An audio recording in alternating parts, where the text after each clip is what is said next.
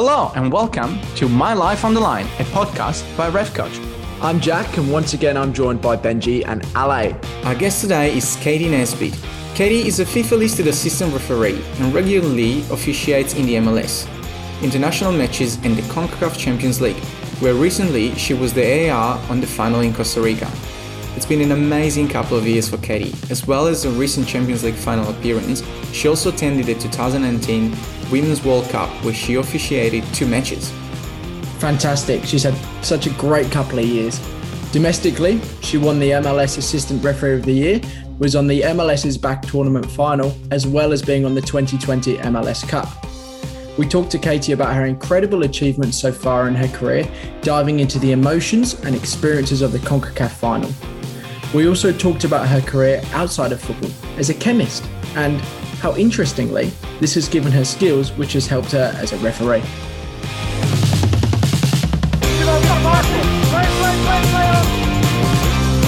I recommend a on-field review. Stop it, stop it, stop it! Katy, uh, thanks so much to, for joining us. It's uh, an early Friday morning for us here in Australia, but it's a Thursday afternoon for you. Obviously, you are haven't just been overseas, which we'll talk about a bit later. You're uh, enjoying the isolation life. First of all, thanks for joining us. Second of all, how, how are you finding that? Uh, thanks, thanks for having me. Um, yeah, I'm getting to experience some more isolation now. Um, it's been it's been good. I mean, obviously, we've been all doing this for a long time, uh, now almost a year. But uh, without a lot of soccer going on in North America right now, it is very boring. Fair enough. But despite no no no football in North North America, you just came back from uh, from a big game, haven't you? That's why you're quarantining. That's true. Yes, I did just come back from Costa Rica, so I had to travel internationally for the CONCACAF League final. Yeah. Awesome. How was that? How was uh? How was congratulations? The... Congratulations, first of all. Yes. Thank you. I appreciate it. Yeah. The game was that was a lot of fun. Uh, it was the first time I've actually I was looking back been out of the country since the Women's World Cup. So not only was this like leaving during COVID times, it was also like, oh yeah, you haven't actually been international in a while. So it came with a lot of uh, interesting things to remember about traveling internationally. But um, yeah, the, the game was the game was really a cool thing to be a part of, I have to say. Yeah. yeah. You remembered you remembered your passport, obviously, you know, all these different things you have to say. I know. I know. Like, you're so nervous. You check like twenty times before you actually get to the airport. You're like, no, I know it's in the bag, but just one more look. You know? uh, I remember when I went to um, the F F A or Football Australia here, have an exchange with the Premier League. Um, so we went over to England and I like, you know, packed everything the night before, checked everything, and I knew I had everything. And then I got to the airport and I couldn't find my passport. And I was like, oh my God, I was freaking out. I was calling my girlfriend. I was like, you got to go home. You got to go get my passport for me. I, I just can't find it. And then of course, fifteen minutes later, it just slipped down and further into the pocket in my bag. It was there. Of course, yeah. mm-hmm, mm-hmm. So I'm really, really intrigued to, to learn about the game. First of all, because I don't know too much about CONCACAF. Um, but second of all, um, the, the team you were with weren't an all-American team, were you? That's right. We had uh, the referee and A R one were from El Salvador, and then uh, the fourth official and I were um, uh, American, yeah. Did that present some, I guess, challenges to, to what you were used to? Not necessarily. Um, I have a lot of opportunities to work with different people in CONCACAF. Um For sure, when we go to like tournaments such as maybe the U twenty qualifiers or things like that, I'll end up working with um, referees from different countries in CONCACAF. That can actually be very common for us. So this was the first time um, in a men's game that I had worked with a referee from a different country. Um, but working with Barton was very easy. Um, and I've been working on my Spanish, so that helped a little bit too. Yeah. And so, I mean, we... It was actually kind of fun the first couple of days leading up to it when we had just gotten there, we were having meals, um, kind of getting to practice and get used to, you know, being bilingual with each other and things like that. So, yeah. That's awesome. That mm-hmm. by that be, being able to speak a bit of Spanish as well, I imagine, would also help a lot when you get to referee some of those CONCACAF games, obviously, because of having all the South American games. Have you, have you used before maybe some... Spanish word or, you know, with players? Has anyone said anything that you picked up on during a game? Uh, well, that's that's kind of the thing, and probably one of the reasons I decided I should learn Spanish is, you know, I didn't know what players were always saying to me. Sometimes it's uh, yeah, right, right. Um, and there, you can even think about it in terms of like M L S. We have a very mixed, hmm. like, a diverse league, right? So, I mean, it, it can be helpful for me when I work at CONCACAF. It can be helpful for me on the field in M L S. So, yeah. Yeah, of course. It worked really well for me in the past when I moved from Italy, speaking both Italian and English, especially when uh, Italian players would uh, swear at me in Italian. That that usually was the case. Whenever they had to insult me, they would go back to Italian and I'd turn around and be like, uh, sorry, I actually know exactly what you're saying. Off you go.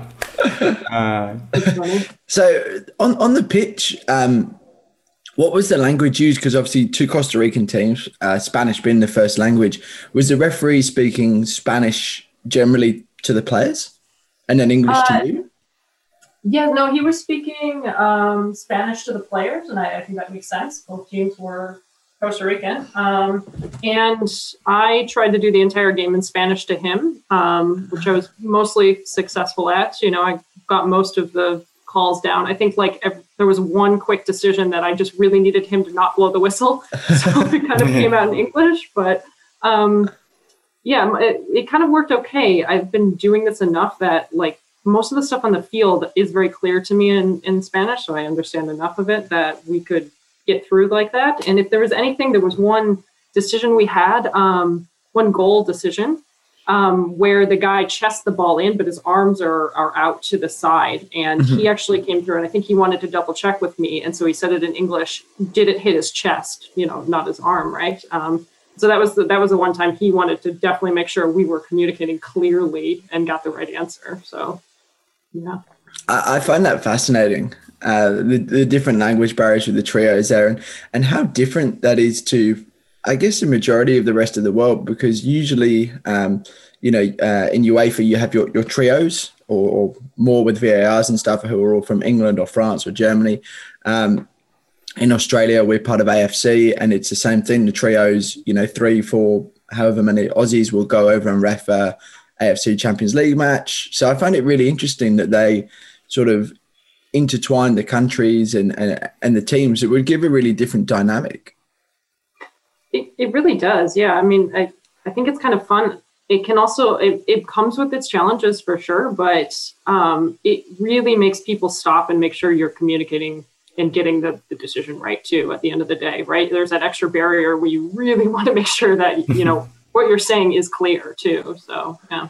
Yeah, absolutely. And, you know, I, I feel it would be also really cool to meet people from different cultures, you know, before the game as well. I guess everyone has a pre-match routine, and I know it, it can be very different from country to country. So it would be very interesting to see what, you know, South Americans do versus North Americans before the match. You know, it, I know here in Italy, we used to do something completely different. We were a lot more in the zone, a lot more serious, versus when I came here, everything was a bit more relaxed, but I also was a bit more mature as a person, I guess, if if I if I ever was mature, let's be fair. But uh, so I think that would be really interesting. Did you notice anything that was particularly different, or especially because at a very professional level, I guess um, there's a there's a series of steps you still have to go through every time anyway. Mm-hmm.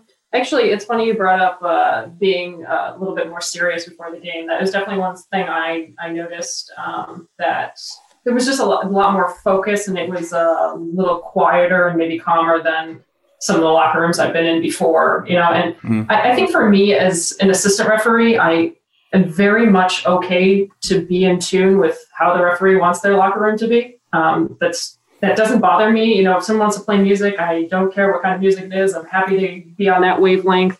If someone's a big talker, that's fine. If they want a really quiet locker room, also okay with me. Really, like, I have my special routines. Everybody has their own thing. So, you know, as long as it kind of meshes somewhat, for me, it, you know, it kind of works.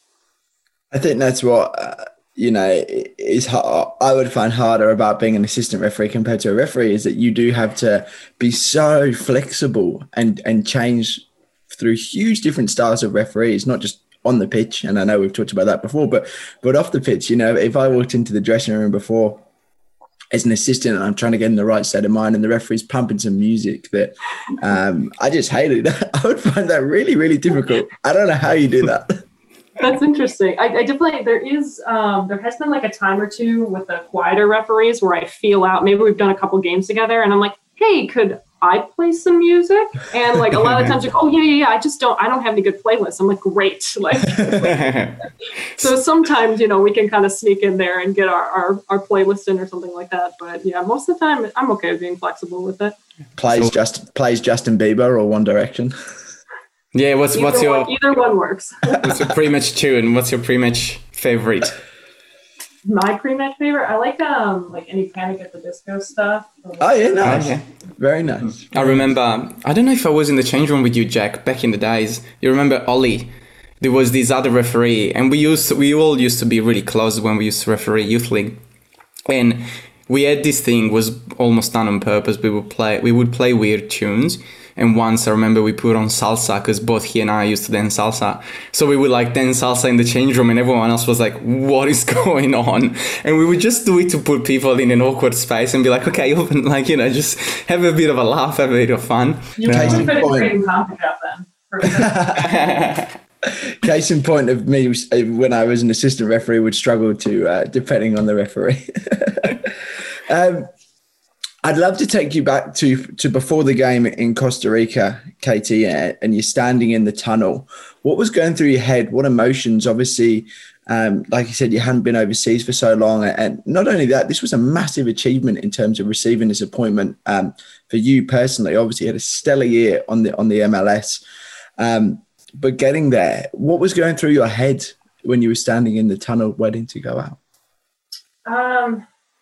I was surprisingly very comfortable. Um, I, I, I'm not sure how I quite got there. Uh, I knew that this was a really big game, um, but I, I think that just everything was set up in a way that the protocols for COVID were set up in a way that kept me calm. The players were excited about the match and and seemed kind of in a mood to play.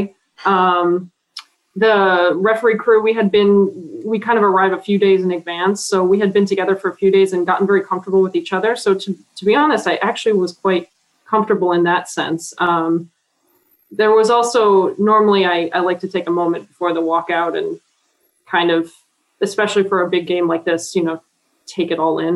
Um, and I, I honestly had trouble doing that till we actually got out to the full lineup and everything like that, because there was a few things that were just different and distracting to me. And I think that that comes with doing games outside of the country. So it was actually funny for me. It took me, I was like, oh no, I didn't actually have my moment. And then we finally got out there and I'm like, okay, well, here we go. Like they were playing, I think the CONCACAF anthem, and I'm like, all right, I get to take this all in, really think about what I'm going to do and then get focused for the game. So that's kind of how it felt. Yeah. What were the differences? You know, you just mentioned that things were different to maybe normal games or M L S games. What what was different when you were standing in there? What caused you to not have that moment till a lot later to normal?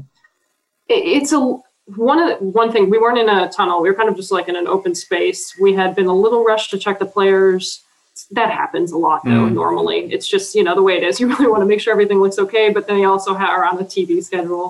Um, there was a little bit of COVID stuff that was just new for me to see. Like the people that had put the arch up were in full hazmat suits. So it just, it's things that just caught my eye and just drew my attention for a second, you know, and uh, just, it, it was a, there was a couple of things that just were a little different to to start, you know. Um, but as soon as we were out on the pitch, you know, every you drop everything, you remember where you are and what you're doing, and it's just another game. So yeah, this brings back memories from when we had um, Isaac Travis, a New Zealand FIFA assistant, and he was saying, I remember he saying during the podcast, he was saying the same thing when you did. Uh, the under seventeen World Cup or wherever we went, you know, said, yeah, there's big crowds. Obviously, this was pre-COVID and there's a lot of distractions. But at the end, when you're on the field, it's four white lines. Mm-hmm. And it's the same whether you're around the corner from your, from you know, in suburbia or if you're in front of one hundred thousand people watching the game, which no one really does nowadays, unfortunately, anymore. But that, at the end of the day, it's those four white lines. And if there's something that you're familiar with, that's it, the pitch. So I, I found it really interesting how you had that moment of, oh, there's something new, got a bit, you know, almost distracted by these things, but then, okay, I'm on the pitch, that's time, you know, game on. Let's put a game face on and, and get it done. Hey listeners, we interrupt this podcast to tell you about something new and exciting coming to the RefCoach podcast channel. As you know, our aim is to provide referees with world-class coaching, no matter their level or location. To help us do this, we're launching a new podcast that provides short, educational conversations on a wide range of refereeing topics. We'd love you to give it a listen, so keep an eye out for it in your podcast feed. Before the CONCACAF final, Katy, you had an incredible year in the M L S. You won uh, the Assistant Referee of the Year, which is a fantastic achievement. And obviously it was in a year that referees and players and everybody faced challenges probably bigger before. What did winning that award mean to you? It, it, meant, a, it meant a lot to me, uh, especially after the year that we all had, um, especially because it was actually my goal uh, to be on that final at some point. twenty twenty seemed like a year I really wanted to go for it.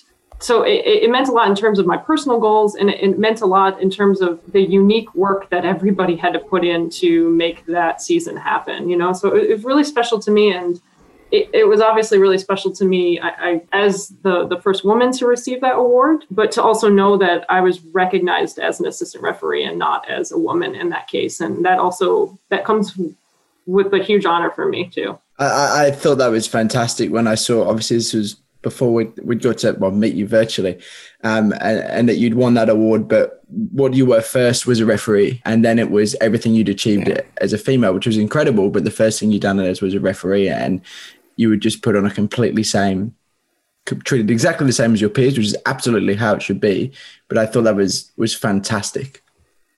Yeah, I, re- I really felt that way. And and that that's honestly what probably meant the most to me, is because that is really what what my goal is. I really just want to be looked at as, as the same as everybody else. And um, so to, to earn that award, I knew that I had really done the best I could that year. And I, I'm sure what came with it was a lot of respect from your peers as well, that uh, which undoubtedly you already had. But I think when people, you know, when they get that recognition, it's almost like you are your profile raises a little bit uh with your colleagues and, and also in the in the broader game.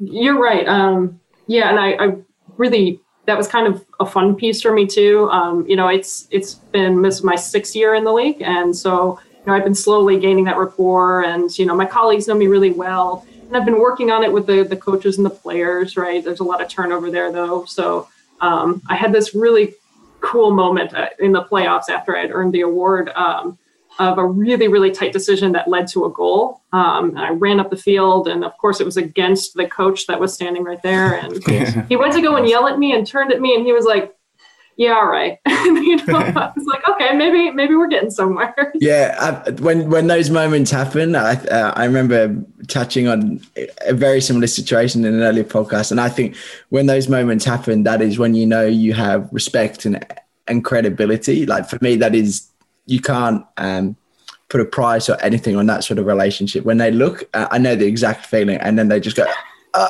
uh, you know, yeah. Okay, I'm doing well here.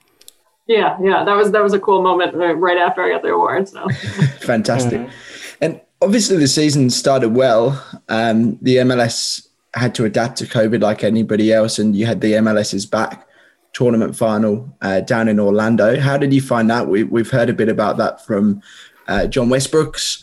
Um, we've heard about the uh, Tori. I'm going to get these initials wrong. W W N S L. Is it the women's? Uh, the N W S L. N W N S L. I knew I was getting it wrong. I was N W S L, Jack, with one less N. That and Niso are I get mixed up. Uh, so, yeah, we heard from Tori how the, the female um, competition was. Uh, mm-hmm. How did you find it? Obviously, completely different to what most people had, had done before. You've been to tournaments, so you had a bit of a uh, preparation, but how was it? Yeah, uh, the having tournament experience, I think, definitely helped. Um It made saying, oh, hey, I'm going to be gone in this bubble for a certain amount of time, easier to do. It's something I was used to. I knew how to pack. I, I knew how to arrive. But um, it definitely took a few days for everybody to settle in and get comfortable, you know, to get used to what was okay, what wasn't okay, how the protocols were going to go, how safe we could actually feel. Um, but once we realized, I mean, we were being tested every other day. Um, everybody had masks on them. Everything was small tables for eating. Um, you know, everything was thought through to be as safe as possible. And so it became very easy to get comfortable in that group, just kind of like you settle in in a tournament anywhere. Just, you know, w- once those precautions were in place, we all kind of got comfortable. And to be honest with you, it ended up kind of feeling like a very family type of atmosphere, like tournaments can sometimes. Um, this was a group of officials that you work with probably even more often than in tournaments. So, you know, after a while, it it was a pretty positive atmosphere, to be honest with you. Yeah. Uh, I was going to ask that exact well, you, question that you just mentioned around, do you feel now closer to your colleagues having spent this this time with them? Because you've, you've been on the road and stuff with them before, but never in this family-like environment, sharing meals, you know, sharing workouts constantly. It's not just for three days and then you fly out. Yeah, it, I think that was great. You know, I got to know some of the referees, maybe I haven't worked with a lot. Um, for the assistant referees, we're not full-time. So we don't go to camps. Um, maybe we have them twice a year or something like that. So this is probably the most time we've all got to spend together as a group and just be one hundred percent football focused. And, you know, I, I, I thought it was really interesting to actually watch some of the other assistant referees that maybe had never been to a tournament before and see how they were experiencing it. And, you know, they, I, I remember them, some of them coming up to me and being like, this is really, really neat. Like, I love how into it that I am and how much fun that I'm having doing this. Um, even though it's something I've never experienced before. So, you know, I, I, most people I think really enjoyed it at the end of the day. So. Yeah, that would have been a great experience, but also on the human side of things, surely, you know, because you've not been full-timers, obviously you don't get to work out, work together so often. That would have been priceless. Um, you mentioned before that being, uh, you know, that final was one of your goals. So one question I had is, how do you sort of approach your career? Because obviously you had, you, you've achieved a lot. You you were on the league for six years, as you just said, and you got that final. Uh, when you got into the league, um, you know, surely you would have had different goals from the sixth year in the league, you know, to get in that final. Um, mm-hmm. How do you approach that? Do you do you look at, do you have a particular thing you do? Do you, I don't know, I know lots of people um, break it down in smaller, smaller steps uh, and then go to more long-term goals. There's lots of people that journal, um, all this sort of stuff. So I'd be curious to see, um, how did you approach that? Sure. Um Probably how I approach my goals has actually changed in the last couple of years too. Um, it, you know, as I've changed or I figured out what I wanted or what I was capable of and things like that. Um, you know, before I got into M L S, my goal was, you know, I, I wasn't a FIFA yet, and I was refereeing just in the N W S L at the mm. time. Um, so my my goal was eventually to go to a World Cup, and if I could get one M L S game. Like, I remember writing this down. I did log it in somewhere, and you know, this is what I wanted. So my first year in M L S, um, I re- my goal was just get your offside decisions right. Like, that was, there should be no other focus. You know, start small. um, right, exactly, and and that that worked out really well for me. You know, so each year I probably added to my on-field goals of kind of developing myself and becoming more than just an offside machine, right? Um, so that's that's been part of it in terms of that. But uh, after after achieving going to the Women's World Cup, I mean, that that was that was a huge goal for me.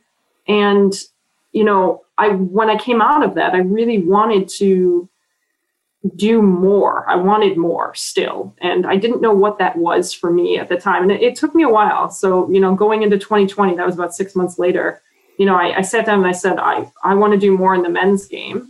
And, you know, I'm getting playoff games and I'm doing well in M L S, but I, I, I want the final now. And that was kind of, that was kind of how that goal actually developed is, um, you know, I had gotten to the point where I had made a lot of progress in my small goals on the field. I had achieved something huge, but I didn't want to be done with making big goals for myself. Um, so that's actually how that came about. I love that. It sounds like you've got a real burning desire, uh, you know, to, to keep pushing on. You achieved amazing goals, but then you kept going and kept going and kept going, which leads me to wonder, what's next? Like I said, I'm going to have big dreams on the men's side of things for sure. Um, I, I, I, want more opportunities in, in any men's soccer that I can get. Um, I would be happy to go to another World Cup. Um, you have one coming up in your country, that would be great. we'd we'd love you to come and visit. That would be fantastic. I, I would love to come, yeah. Um, that's a big one. And of course, um, if the Olympics do happen, and that is a you know possibility for me, um, of course, that would be a goal too. So, did your goals change slightly when COVID happened? Because obviously, there was a lot of different things, a lot of, you know, even just the fact of no crowds. I know we spoke to um, Stuart Carrington in the last podcast, you know, and he said, and he's done a lot of studies about how referees are affected by outside factors. And, you know, he's done more research about how referees are reacting to COVID. And there's been a, a big break between people that like it without crowds because they can focus more on what they're doing and people that don't. So I guess the challenges have changed so much and the style of refereeing in general, and also like all the mental preparation and performance on the field, potentially without, you know, Jack and I both said it, we love the noise, we love the, the you know, the big, the big stage and uh, sort of oh, being yeah. under the spotlight. That's when we perform the best. Some people don't. So, you know, how did that affect any, in any way, the way you, you know, your season, your goals for the season? It, it did. I mean, getting when everything shut down and we had no soccer for a while and the Olympics were definitely canceled, and that I totally changed what my goals were for, for the year. And I think like everybody, um, I took a step back, and it was a hard step back, and, and said, you know, what am I going to do now? You know? Um, so going into the Orlando tournament, so the M L S is back tournament, um, I had worked really hard in the months leading up to it to um, get my fitness to the best standard it could be. Um, Orlando in July is a, a sauna, and you know, I wanted to be as prepared as possible for whatever the players were going to give us, you know, and um, so I felt really confident in terms of that. And I hadn't actually really made new goals yet. You know, I still had in the back of my head, I wanted to be on the M L S final, but I just went to that tournament and did that first game back to see like where even I was at, and not to put the pressure on myself. And I think sometimes you kind of have to do that. You know, there was no fans. Gosh, I miss that. You know, there was mm-hmm. everybody, the players were playing different. We were all not used to being on the field, communicating, making quick decisions. Um, and so, you know, the the way things changed for me at first was just to kind of see, okay, where am I at before I put too much pressure on myself? And and once I knew where I was at and felt good enough with things, that's when I was like, okay, I'm going to go for it. So. Yeah. And that takes a lot of, you know, self-awareness, and also being able to really distinguish the things you can control and the things you cannot control, and staying that mindset of, you know, first of all, accepting the situation. Obviously, well, no one can control COVID. So it's it's happened. We got to deal with it. What can I do with my abilities, with the things I can actually stir in the right direction, and just, you know, navigate through the things that I can't do anything about it? Because I, I feel lots of people would have struggled the, in the last year, definitely, you know, especially with lots of mental health issues, with not being able to accept that. And there's lots of people like we haven't been on a field, on, on, on a pitch for a year almost until last month here in Australia. So it's it's been definitely one of those situations where that acceptance and that, well, I can control certain things. I can control how I perform fitness-wise. And that's what I'll focus on. I think that's really important. It's a great message for, you know, referees out there, that sometimes that's that's the most important thing, the best thing you can do. Because then, you know, you sort of reviewed momentarily your goals and what you had to do in the very near future, but you still ended up achieving your big goal that you set for yourself at the beginning of the season. And imagine if you approach that with a different mentality, sort of maybe panicking or stressing out about, oh, this is happening, uh, what am I going to do? And worrying about all the things you can't control. Maybe that M L S final wouldn't have happened. That's a good point. It, don't get me wrong. There were still those days of worry and, you know, this is terrible. Of course. Of course. Yeah. Yeah. Um, but yeah, that's a, that's a really... I like how you kind of summed that up. You know, it's it, when you when you just take a step back and control what you can control, lots of things kind of can fall into place that are right for you. Um, so, yeah, it's a good point. We're uh, big uh, fans of, of a guy, Australian guy called Ben Crow. He's an Australian mindset coach. So he works with uh, Ash Barty, the Australian cricket team, a lot of athletes over here and internationally. Mm-hmm. Um, and he, we had him on one of the early podcasts, and he talks a lot about that, you know, control what you can and how that can lead to not just good performance, but allowing you to be happy as a person. So whenever, you know, we have people on who, who talk about this, we, we love it. We're real, real fans of people who are able to to view the world through those eyes. I think it's really important. And uh, obviously for you, it's been a, a crucial building block for your success. Yeah, very true. So talking about Crowe uh, makes me think about, you know, philosophy. And we know outside football, Katy, you you you have achieved a fair bit, even uh, academically and in life, haven't you? I uh, yes, I do have a doctorate uh, in chemistry.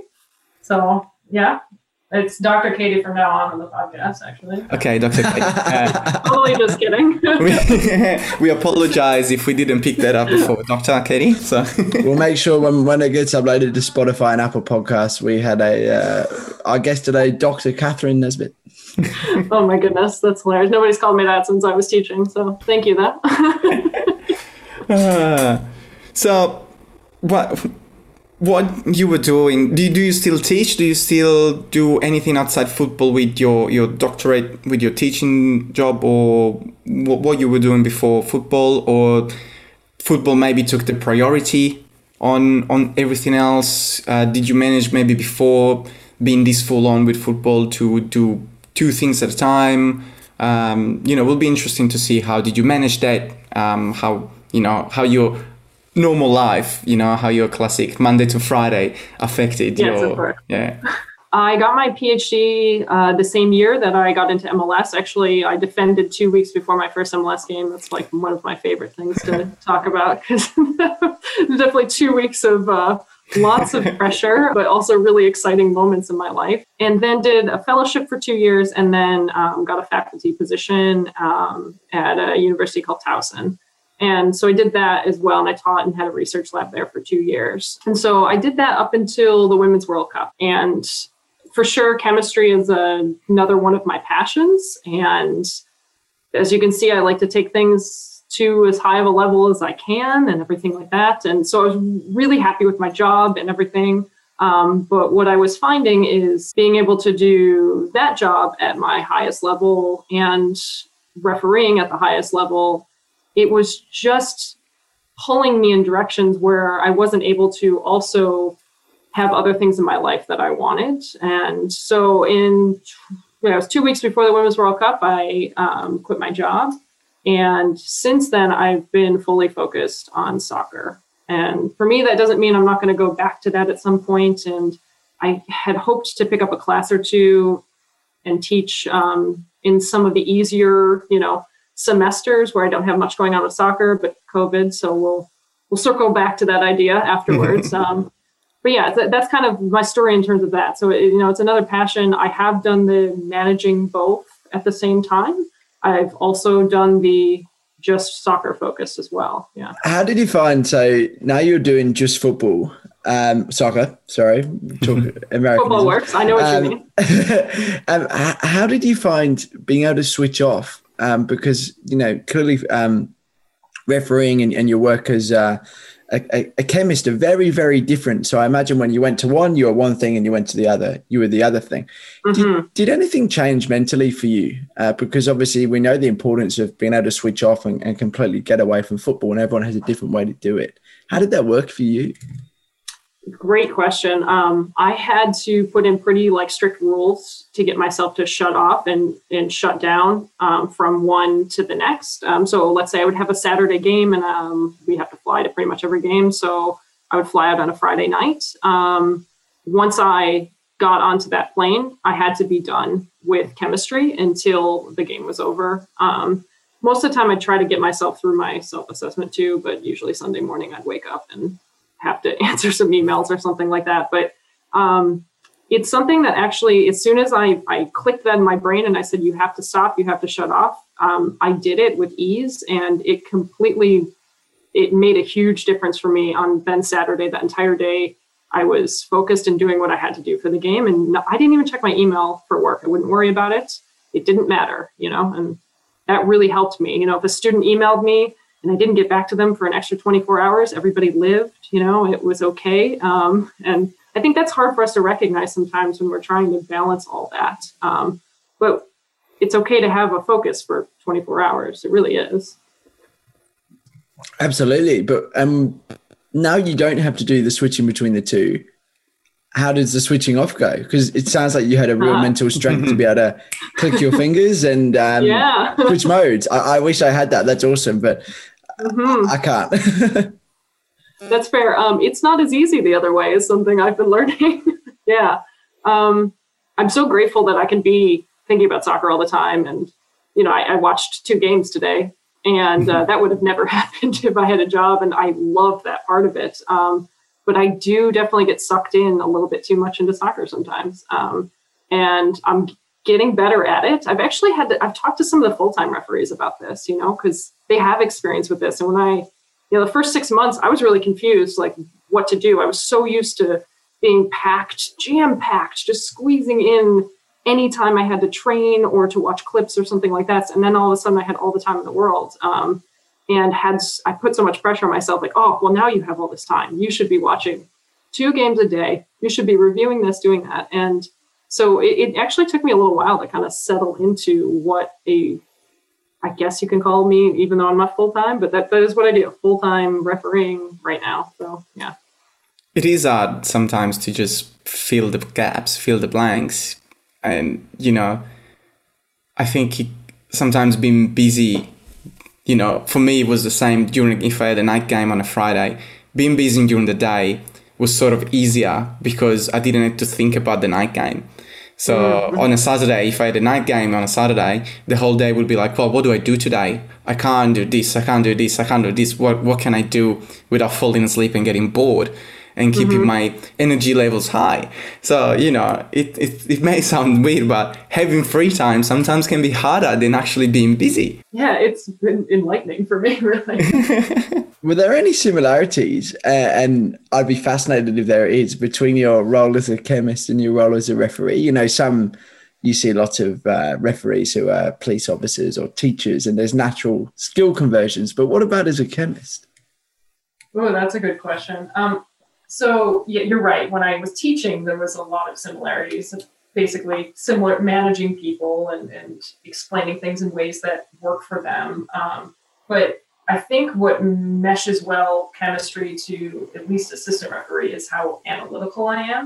Um, technically, that's my specialty in chemistry is analytical chemistry. Um, and I can think of the game very analytically um, and make decisions that way. And so the way in which I process Um, experiments and decisions in terms of chemistry is actually kind of how I process things on the field as well. Um, so that's, for me, it's actually been kind of cool um, seeing that relationship and how quickly, you know, um, I was able to transpose, okay, this is how you make this decision and go through all these steps very fast in your head and be able to then transpose it into making that decision in a couple seconds on the field. Yeah. That's really cool. I, I wouldn't...